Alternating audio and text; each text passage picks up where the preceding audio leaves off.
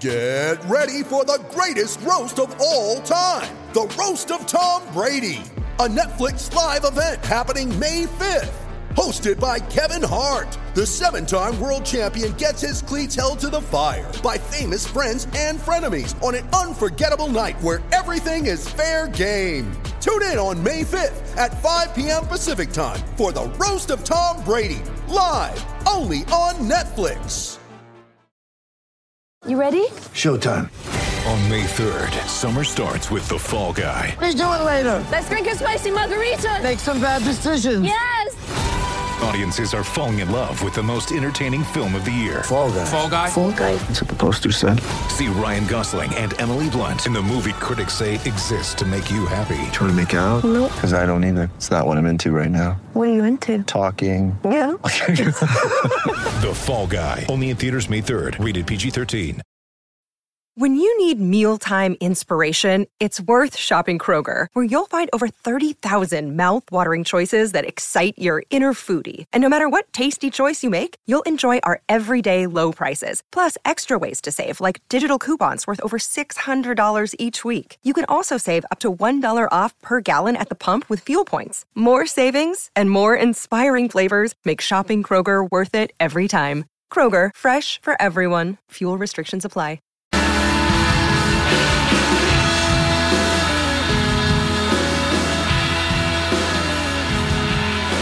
Next Thursday, England will play in their first World Cup semi final for 27 years, taking on either Australia or India at Edgbaston. After that thumping defeat at the hands of Australia at Lords just over a week ago, a few of us may have had our doubts, but Eoin Morgan's side have come good when it mattered, following up Sunday's win over India with a comprehensive, Jonny Bairstow inspired 119 run victory over New Zealand in Durham. New Zealand will almost certainly join England in the last four, barring a Pakistan win of absolutely epic proportions against Bangladesh on Friday. But if they do go through, it'll be with a whimper, the Kiwis' strong early form in the tournament deserting them. Welcome to the Wisden Cricket Daily podcast in partnership with Travel Bag, creating holidays packed full of memories since 1979. I'm your host, Joe Harmon. Later, we'll be hearing the thoughts of New Zealand journalist Andrew Alderson, but first, I'm joined by Ben Jones of CricViz. Ben, you told me yesterday you'd either be in a brilliant mood or a terrible one. uh, I'm guessing you're, you're pretty chipper after that. Yeah, I mean, it's it's it's a more kind of exhausted relief. Yeah. um, it's I've spent the last four years building up to this day without really knowing that I was building up to it. But um, but yeah, I feel I feel very calm now. It was it would have been an injustice really if England hadn't got to the semi-finals. Not because they don't, not because they particularly deserve it within this tournament. They've been stop start. They've not been brilliant, but for the last four years they've been the best ODI side in the world, certainly in the top four. Um, and it would have been a real shame if during a home World Cup they hadn't they hadn't made it to last four. It would have been a hard one to stomach uh, and a long four years to wait to wait for the next just one. so much staring into the mirror, just like, can we ever do anything in white ball cricket? Um, yeah, so it, it, yeah, I'm relieved. I'm I'm I'm calm. I've it's yeah, it's the calm after the storm. until next Thursday, and then it all, all starts again. Uh, anyway, on today's match, uh, what was your moment of the day? My moment of the day was uh, the catch that Jos Buttler pulled off to dismiss Martin Guptill. Yeah. Jofra Archer digs it in short on a pitch that's not really given much to that kind of delivery. It's been quite slow. It's been a bit kind of stodgy bounce, and for some reason this one just gets up and Guptill's too far across the offside and knocks it down down leg. And you think it's going to go away for four because Buttler's not been in the best form with the gloves, but then he manages to kind of time everything very balletically, and all of his alignments work. Everything kind of falls into place, and he manages to at full reach just get a glove to to the chance and takes it and gets up and celebrates appropriately. And Bairstow comes in and rubs his head and kind of the full wicketkeepers union stuff. And it was it was just a really nice moment for for Buttler because he started the summer really really poorly with the gloves, Mm. and Quite a lot he- of people saying Bairstow should be keeping across Yeah. the board. um, I mean, I mean, to do my thing, statistically, there's very little difference between them in Right. terms of the impact that they have. It doesn't really matter. Bairstow is a slightly better ground fielder or outfielder rather, so it's kind of Although worth. Buttler's clearly no mug, is he? That's well, the- exactly. that's the point. It's it, Bairstow is probably a slightly better keeper, but he's a significantly better fielder, so it's Yeah. worth having him out there. But it was just a nice moment to see that Buttler, who's had a mixed time with the with the bat during the tournament, he obviously got the ton against Pakistan, but he's not really come off. It was nice to see him get a moment where he could be like, "Oh yes, I've I've contributed something really emphatically skillful and beautiful," as as Josh generally does, but hasn't done so far. There is still time for that, of course. It was also not just a brilliant piece of keeping, but also a, a potentially decisive moment in the game. It, it kind of felt, I think McCullum and Ian Smith had both said on commentary, if New Zealand were going to chase down that kind of total 300 plus, then Guptill had to really come off because of the, the kind of the nature of their rest of their batting order. So Guptill to go early and in that manner was a real kind of hammer blow to New Zealand. It felt like at the time. Yeah, it's funny, isn't it? Because obviously New Zealand's best player is Kane Williamson, and he can do pretty much anything, but he can't really do kind of run a ball 140s in Big Ten. He's, that's not really his style. He also can't really afford to because he can't take the risk to allow him to do that because the other players around him aren't doing their jobs. Exactly. So you need other players to come in and play those high risk innings. But Guptill is probably the guy who you think, a bit like how Buttler is for England generally, that you, you kind of just think anything is possible as long as they're there. If, if it comes, if, if they come off, they could do anything in any number of balls, and it's it's a it's the ceiling on what the team can achieve is raised significantly by their presence. It's funny that McCullum was the one saying that because at the last World Cup you had McCullum and Guptill Yeah. doing that, and that meant that they were a significantly better side because you had that ridiculous anchoring middle order of Taylor and Williamson, but actually you had that firecracker opening partnership, which meant that you felt like New Zealand could come out and charge at the blocks and chase anything, but they could also completely take all risk out of chasing 270, which is kind of the, the skill that you need to win all sorts of ODI games. And yeah, it was a shame that Guptill didn't come off today just because we were robbed of a spectacle, but it was yeah, it was a beautiful moment for Buttler and uh, uh, obviously a very influential moment in the game. So talking of New Zealand's top order, that's where my moment of the day comes from as well. Henry Nicholls is his first ball, uh, only his second innings of the tournament, gets trapped. LBW in theory, finger goes straight up from the umpire off, off Chris Woakes. Um, he has a kind of brief consultation with Guptill and then and then wanders off. And I, I think everyone thought at the time it's a bit high, at least high enough to have a look at. Certainly that was Atherton's uh, reaction in, in the commentary box. And yet, sure enough, as the as he doesn't call for review, but as the replay shows, it was missing the stumps, wasn't even clipping the bail, so it wouldn't have wouldn't it would have been overturned. Uh, and it just struck me as well that it, they were they were talking in the commentary box about showing a lack of confidence in from Henry Nicholls that he didn't necessarily think his wicket was valuable enough to use the review on. But I think more specifically than that, I think he was thinking, can I use potentially Kane Williamson's review? Kane Williamson is so important to them. I think they said he's scored 32% of their runs in the World Cup before today. Uh, so and I think in the back of his mind, thinking, well, if I call for this one and I don't get it right, and then Williamson gets one potentially next ball, I've basically blown the match for us. So he just kind of wanders off and, and takes it. It's a strange way of thinking, isn't it? Because it almost lulls you into thinking that a, a referral or a review is a life for a batsman. It's not. Yeah. You still have to not get out. You can't. You can't just be like, "Well, I was plumb, but I've reviewed it and I'm fine." Um, so it, it is strange. I think. I think there's a lot. This we're still relatively in the early stages of batsmen understanding how reviews work and kind of the logic and in ODI math- cricket as well. Exactly, and probably the mathematics behind it as well. Whether it's worth reviewing ever, uh, partic- like certain kind, like ca- caught behinds where you can't have the review retained and stuff like that. But I did, I, I did think at the time when when he was struck, it did look high, and I celebrated as I'm prone to do rather emphatically. But I celebrated the not reviewing of it a lot more than I celebrated it being given out. Well, I thought even Woakes' celebration, I thought was kind of muted to a certain extent. Yeah. he was thinking, well, we might not necessarily get this, but Nicholls did the uh, did the work for him and, and wandered off. It was a, it was a little bit odd and a bit of a shame because obviously what we're saying here is that one of the openers was dismissed by a really lovely bit of skill and one of them was dismissed well wasn't Or wasn't dismissed, dismissed. and so that's a bit of a shame because yeah it, it was today was all set up for a, a really cracking game and it kind of fizzled out because of those two dismissals quite early. Yeah, I thought England bowled really well up top. I thought Chris Woakes was, was excellent again as he was against India and actually against Australia, which kind of got forgotten in the in the midst of it. I thought he was really good first up, maybe not quite so much in the, the latter overs. He's the power play one king, isn't he? Mm. Because you've basically got him. I think Trent Boult is the only bowler to take more wickets than him in the first ten since the last World Cup, and that goes under the radar a little bit because he's obviously not the most, you know, he's not the most outrageous character. He's fairly chilled. He's not the most outrageous cricketer in terms of his style, um, and so we kind of, you know, we kind of ignore him works really generally until he takes, you know, twelve for at Lords for no runs in Yeah. a Test match, and then we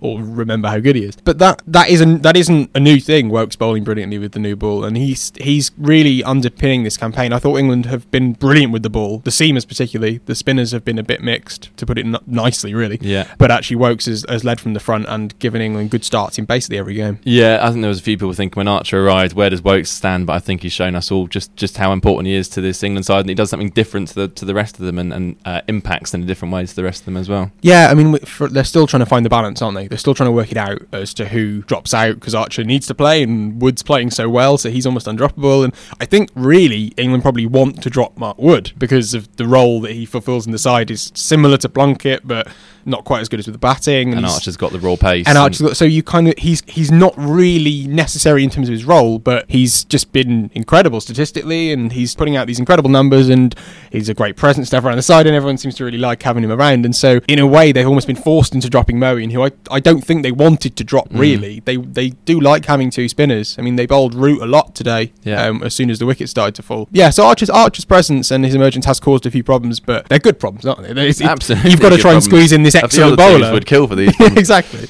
We haven't spoken about the hero of, of the day uh, yet. Uh, Jonny Bairstow, third century on the bounce versus New Zealand, second consecutive 100 in the World Cup. I feel like we should be searching for a negative to uh, to further fuel his run spree and, and uh, that fire in his belly, as Eoin Morgan described after India. But when he bats like that, it's very hard to pick any negatives at all. I'd Yeah. I, I thought the left side of his beard was a little bit unkempt. um, yeah, I thought that he, Oh, yeah, he hadn't see the headlines. he hadn't fastened his glove correctly. I mean, Jones I mean slams Johnny Beard.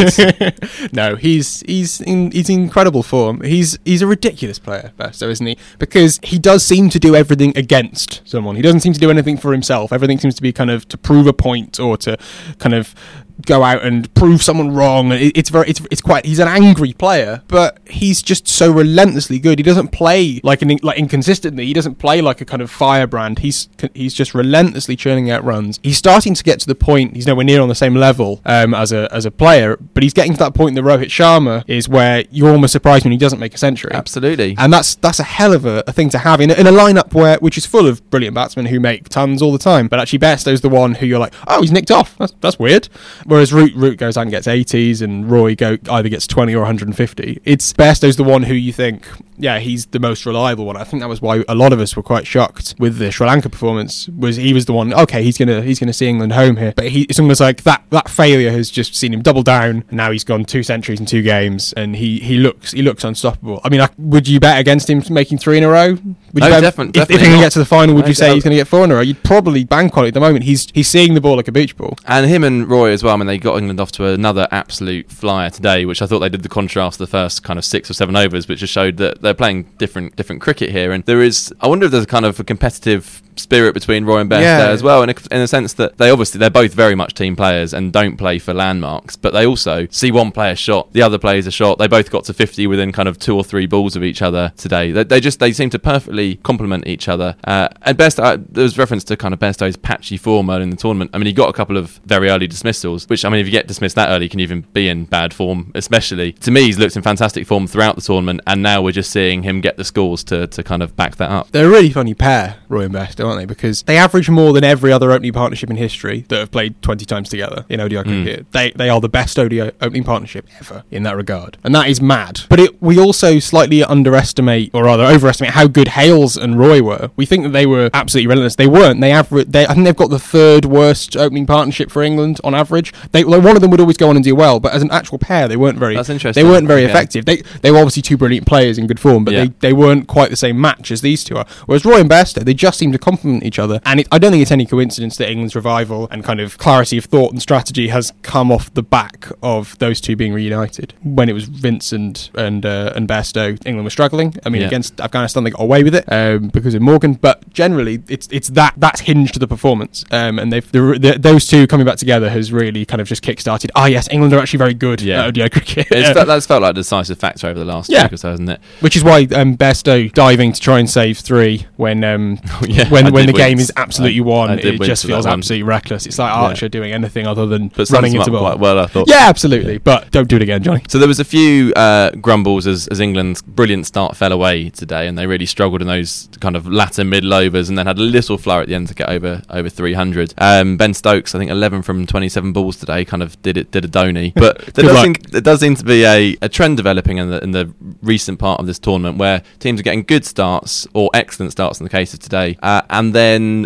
falling away and not getting the 350 that they they seem to be set for. I wondered if this does have something to do with the, the pitches, and I noticed this thing today, the CricViz pitch pace rating, which is actually new to me. Uh, so the stat I saw was it was the pitch rating, pitch pace rating was 8.4 in the first power play of England's innings and three for the third power play. Can you explain how that's calculated and exactly what it means and what it's showing us? Yeah, yeah, no, it's it's really cool. Basically, we um we take all the career data for the bowlers that are playing in the match and all the ground data for so the ball tracking data, the Hawkeye stuff, DRS, all the, all that kind of data, um, how fast they bowl, how much seam they get, all of the all of these kind of components of their bowling, and through a very compl- complicated mathematical thing that I don't quite understand, we compare it to what they're getting on any given day, and then you basically get an average. You, you can basically assess the effect that the pitch is having on their bowling, and then that comes out as a as a series of numbers that compare how the bounce of the pick of the pitch, the um, the deviation, so how much spin they're getting, how much seam they're getting, and the pace. And the pace is kind of the pace off the wicket, so how much how much the ball is decelerating after it after it pitches, Yeah. which is ob- obviously what you're talking about when you think about the ball sticking in the pitch Sure. or tennis ball bounce or if it's kissing the surface.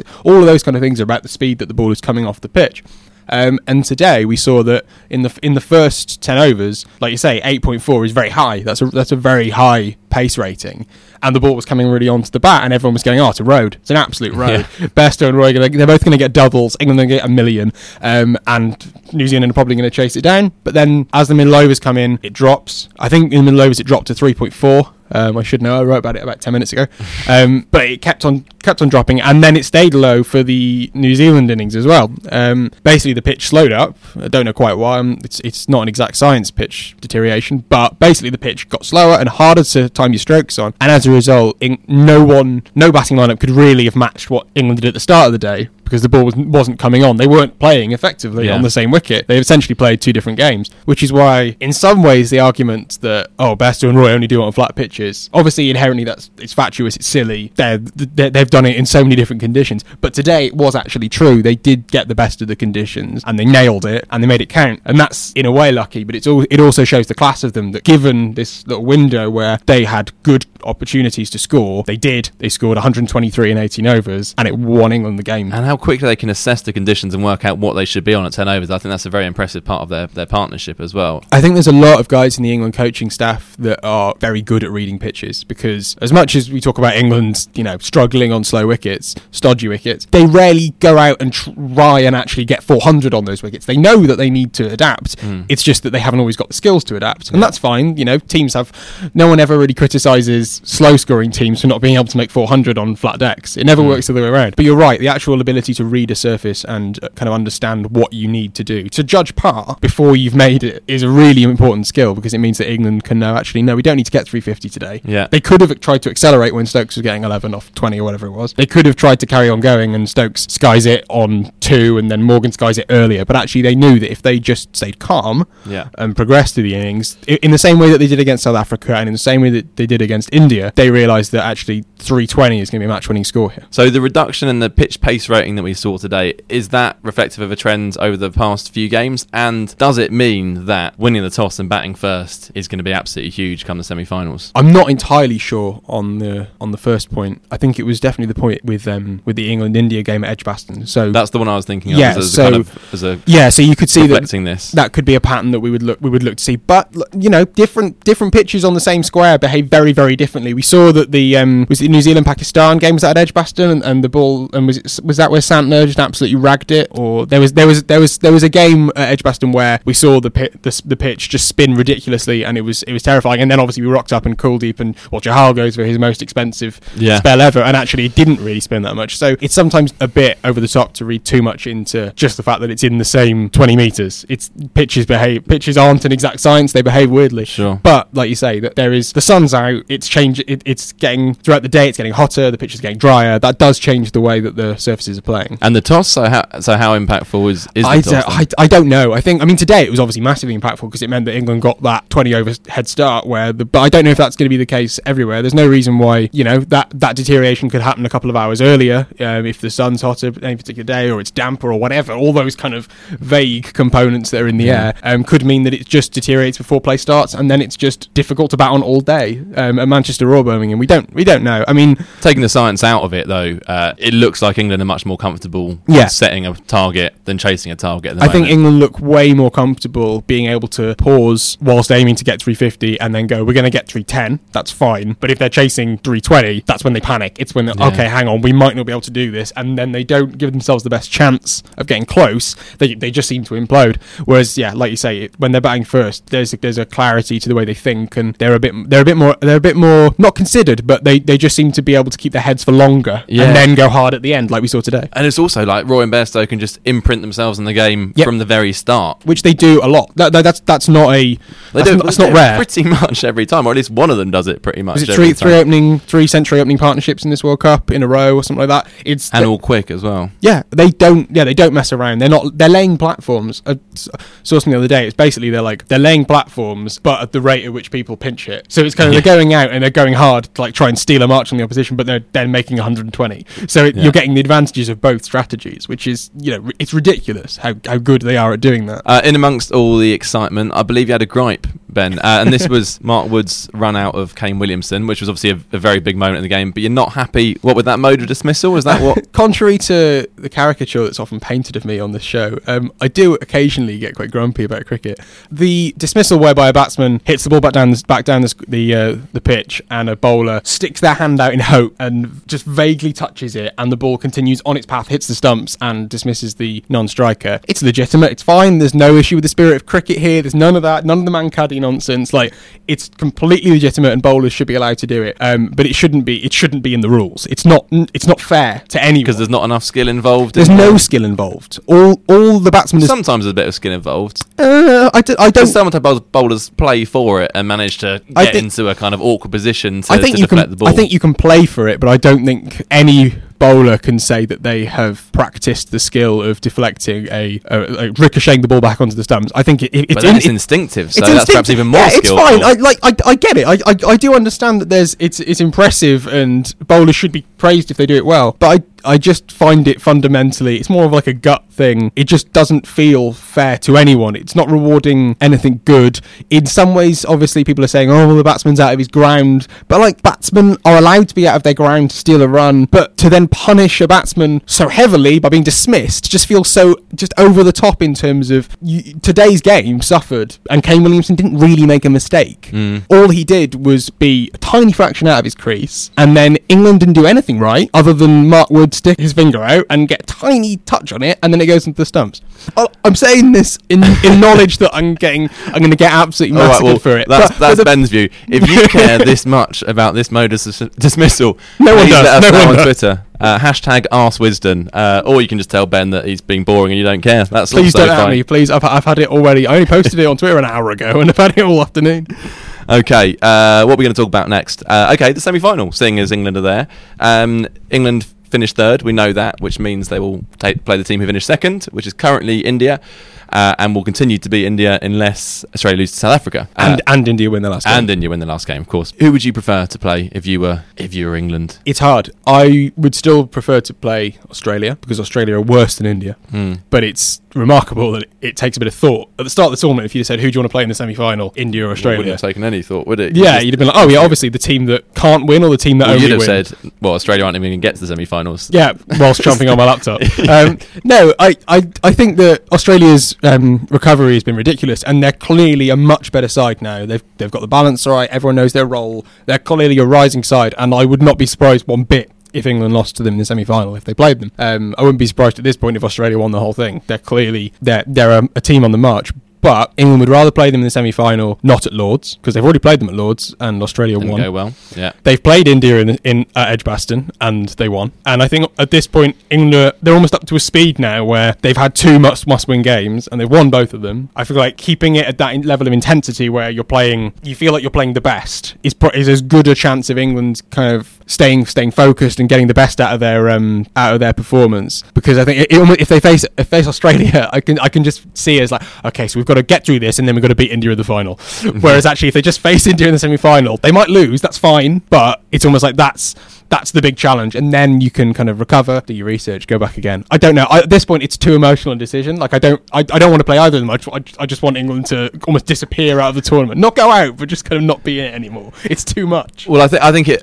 I definitely feel like it will be India. I think Australia will be desperate to win that last game because Yeah. they'll want to play New Zealand, who are really sort of struggling uh, in these later stages of the group stage. Uh, also, that means they get two extra days rest because the Old Trafford semi-final is on Yeah. the Tuesday, Edgbaston is on the Thursday. For what it's worth, I would rather play India India in the semis. Uh, I think there's because because I want to get England to the final. So I think I think the easier game at this stage is India, which is bizarre. which is bizarre, and I think it's probably more of a kind of a, an emotional thing than a than a statistical thing that I'm thinking that. I No, just no. think there's there's a thing about Australia, particularly given what happened at Lords, Yeah. particularly given the the fact they were written off at the start of the tournament, and I, I think there are chinks in India. These have been discussed on the show over the last couple of days that that England can really exploit again, having already exploited Ed, uh, Edgbaston only a few days ago, and I think that England India's side is suddenly not very settled as well, whereas true. England know the eleven they'll pick. I think I think they'll stick with the eleven that's won them the last two games. Yeah, unless they rock up at, uh, Until the end of this tournament. Unless they Um, rock up and the pitch is clearly going to spin, in which case they might bring Mo back in for someone. But yeah, it's a very tricky call to make, though, isn't it? Yeah, At I mean, it's- it's- it's you really might, hard. You might still, even if you think it's going to spin a bit, you could still convince yourself that it's either Rashid or possibly Moeen comes in instead of Rashid. I wouldn't go that way, but that, that is an I think option. the issue- I think the and then you've got Joe Root. I think the issue at this point, obviously, Root is bowling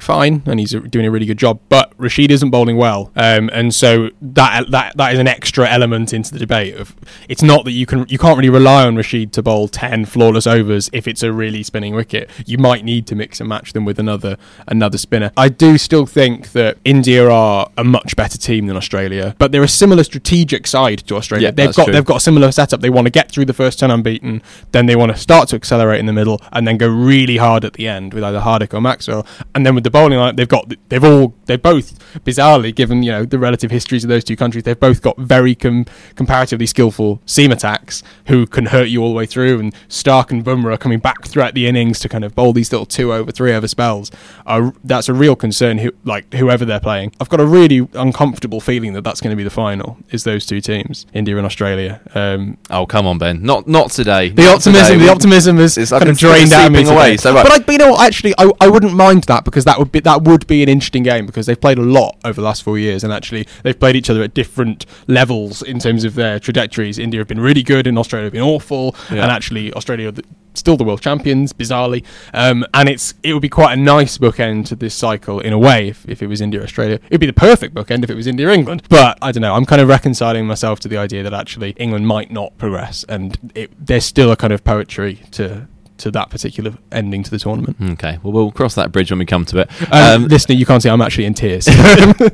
So um, before I speak to uh, Andrew Alderson, uh, a final question for you, Ben. As much for my own benefit as our listeners, to be honest. So, what do Pakistan need to do to leapfrog New Zealand? And is it even is it is it worth talking about? Is it actually feasible? Um, those are two different questions. It's definitely not worth talking about. Um, but basically, they need to bat first and make a billion runs, and then Come on, give me a figure, not a billion. Um, I, I I'm pretty sure it's about it's about 600. They basically I think they need to win by something like 450 runs. Um, so they need to they need to break the world record and then bowl Bangladesh out for about 150. Um, but if they Pakistan bowl first, then they're out. Yeah. which is why the toss is going to be hilarious because the whole Pakistan team about they're like it's a penalty shootout. They're all going to be crowding around, slow motion on the t- on the coin rising into the air. Um, it's going to be it's going to be really intense All ahead of a match that doesn't actually matter because they can't win by 450 runs. Anyway. Exactly. So it's almost, it's a it's a proper stay of execution if they get to bat first. But you know it, it- they are they would still literally be in the competition. Sure. Okay, well, basically, we know our semi finalists then. Um, that is England covered for the time being. Now, let's turn our attention to New Zealand, uh, who are really kind of stumbling towards the semi finals. I caught up with Andrew Alderson of the New Zealand Herald after the Black Caps' defeat to England. Uh, hi, Andrew. So, after six matches unbeaten, that's now three defeats on the bounce for New Zealand. They're all but through, but this is a concerning uh, development in the lead up to the semi finals, isn't it? Oh, look, Joe, it sure is. It's, it's hard to regain momentum from here for New Zealand, although I would say on the flip side of that, if the New Zealand team were able to channel the have, particularly with the bat, uh, all in sync, um, I think that uh, they could be a formidable force still uh, at this World Cup, potentially. I mean, I know there's some uh, mathematical calculations to go, uh, but uh, a semi semi final looks uh, all but imminent uh, at Manchester against uh, Australia or India. So I think that uh, if the batting could match the uh, the success generally over the course of the tournament they've had with the bowling in, in terms of being able to drag teams back, even after the 123 that Bairstow and Roy uh, posted today, and, and I guess from 194 for one, they dragged them back with, uh, I think they took four wickets for 54 between overs 31 and 42, uh, and that was able to, to pair England back. And uh, and if they can do that and, and combine it with the bat and bring Lockie Ferguson back into proceedings, there is a chance. Having started so well in this tournament, do you think they've started playing worse, or have they just been playing better sides?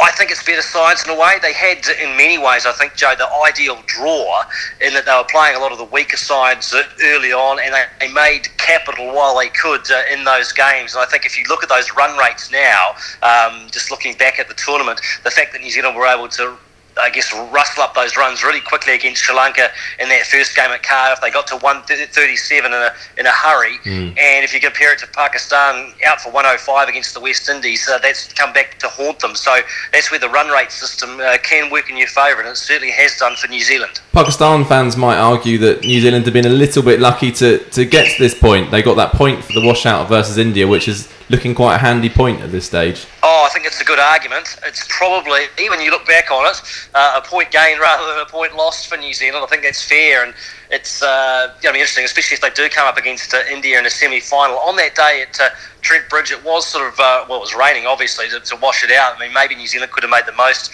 of those conditions, but it's going to be a big ask against the Indian side, as it would be against an Australian side from what we saw at Lords a, a few days ago. Just how comprehensively uh, New Zealand were beaten in the end. So there's lots to work on, but it's particularly with the batting and particularly up top. I just think that uh, Martin Guptill has to fire if New Zealand is go any further in this tournament, uh, and also you know, potentially Henry Nicholls and, and, Kane Williamson left less vulnerable uh, coming in at perhaps some stage uh, outside or beyond the, the, ninth over. I think he's been, apart from that opening match, he's been at every every match. He's been in at the ninth over or earlier. Yeah, I, the as you say, the batting has been the weakness, but I thought there were there were signs today without Lockie Ferguson there that the bowling looked a little flat at, at stages. Um, I felt a bit sorry for Tim Southee today, being a brilliant performer for New Zealand for so long, not featured up till this point in the tournament initially through injury. Then he comes in for a big match against the most destructive opening pair in world cricket, and he and he didn't go so well. It was a big ask for him today, wasn't it? It was, and he looked to be fading there, Tim. I mean, he hasn't probably got the pace that he once had. Uh, but uh, you know, and, and just it, when you've got Roy and Bairstow in such destructive form, uh, hard to come in and bowl against that. And that's where, as you mentioned, I mean, Ferguson has made a, a massive difference for New Zealand, being able to get the ball to rocket through uh, at considerable pace up around 150, and just that makes uh, all the difference at times. And I think that uh, you know, it's, it's, a fair point. New Zealand bowling did struggle, but it was just that period where they were able to keep their uh, composure, I suppose, between overs 31 and 42 after taking a couple of wickets, and uh, just to, to, at least peg England back slightly because effectively the, the score was uh, was I guess it was coming up to that uh, wall of 400 in a way. It was it was escalating at a great rate, yeah. and I think to be able to pare it back to 305 uh, over the course of that innings was was quite good, really, uh, given what where circumstances could have gone from a New Zealand perspective. Returning to the batting, I have a controversial uh, suggestion for you. Uh, you can call me an idiot if you like.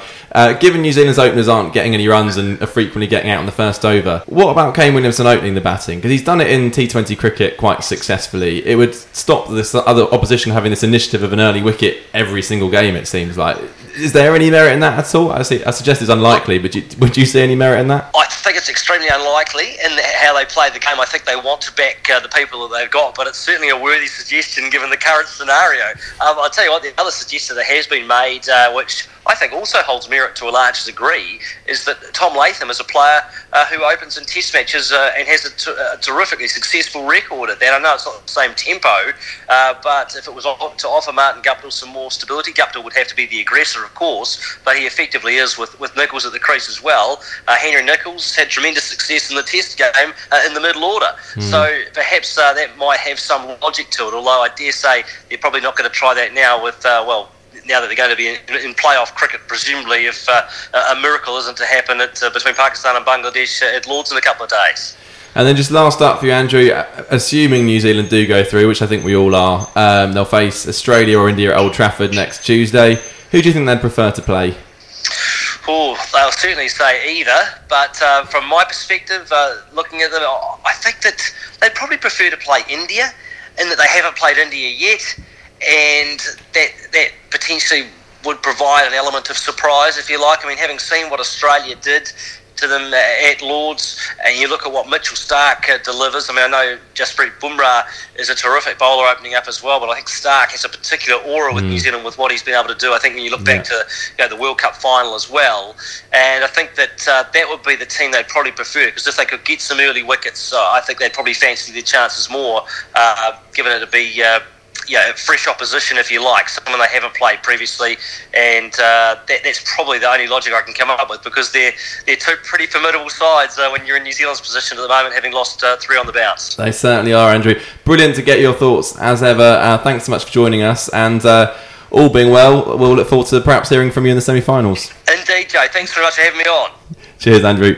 That's the end of the show on what has proved to be a very big day for England indeed. Thanks to Ben and Andrew for joining us. We'll be back tomorrow, and Yas Rana and I will be joined by Wisden Almanac editor Lawrence Booth. Do not worry, we won't dedicate a whole show or even much of it at all to the dead rubber between West Indies and Afghanistan. We'll be focusing on the women's ashes, uh, looking ahead to the World Cup semi finals, of course, and chatting about some good old county cricket. This has been the Wisden Cricket Daily podcast in partnership with Travel Bag, creating holidays packed full of memories since 1979. Thanks for joining us, and don't forget to subscribe on Spotify or any of the other usual platforms.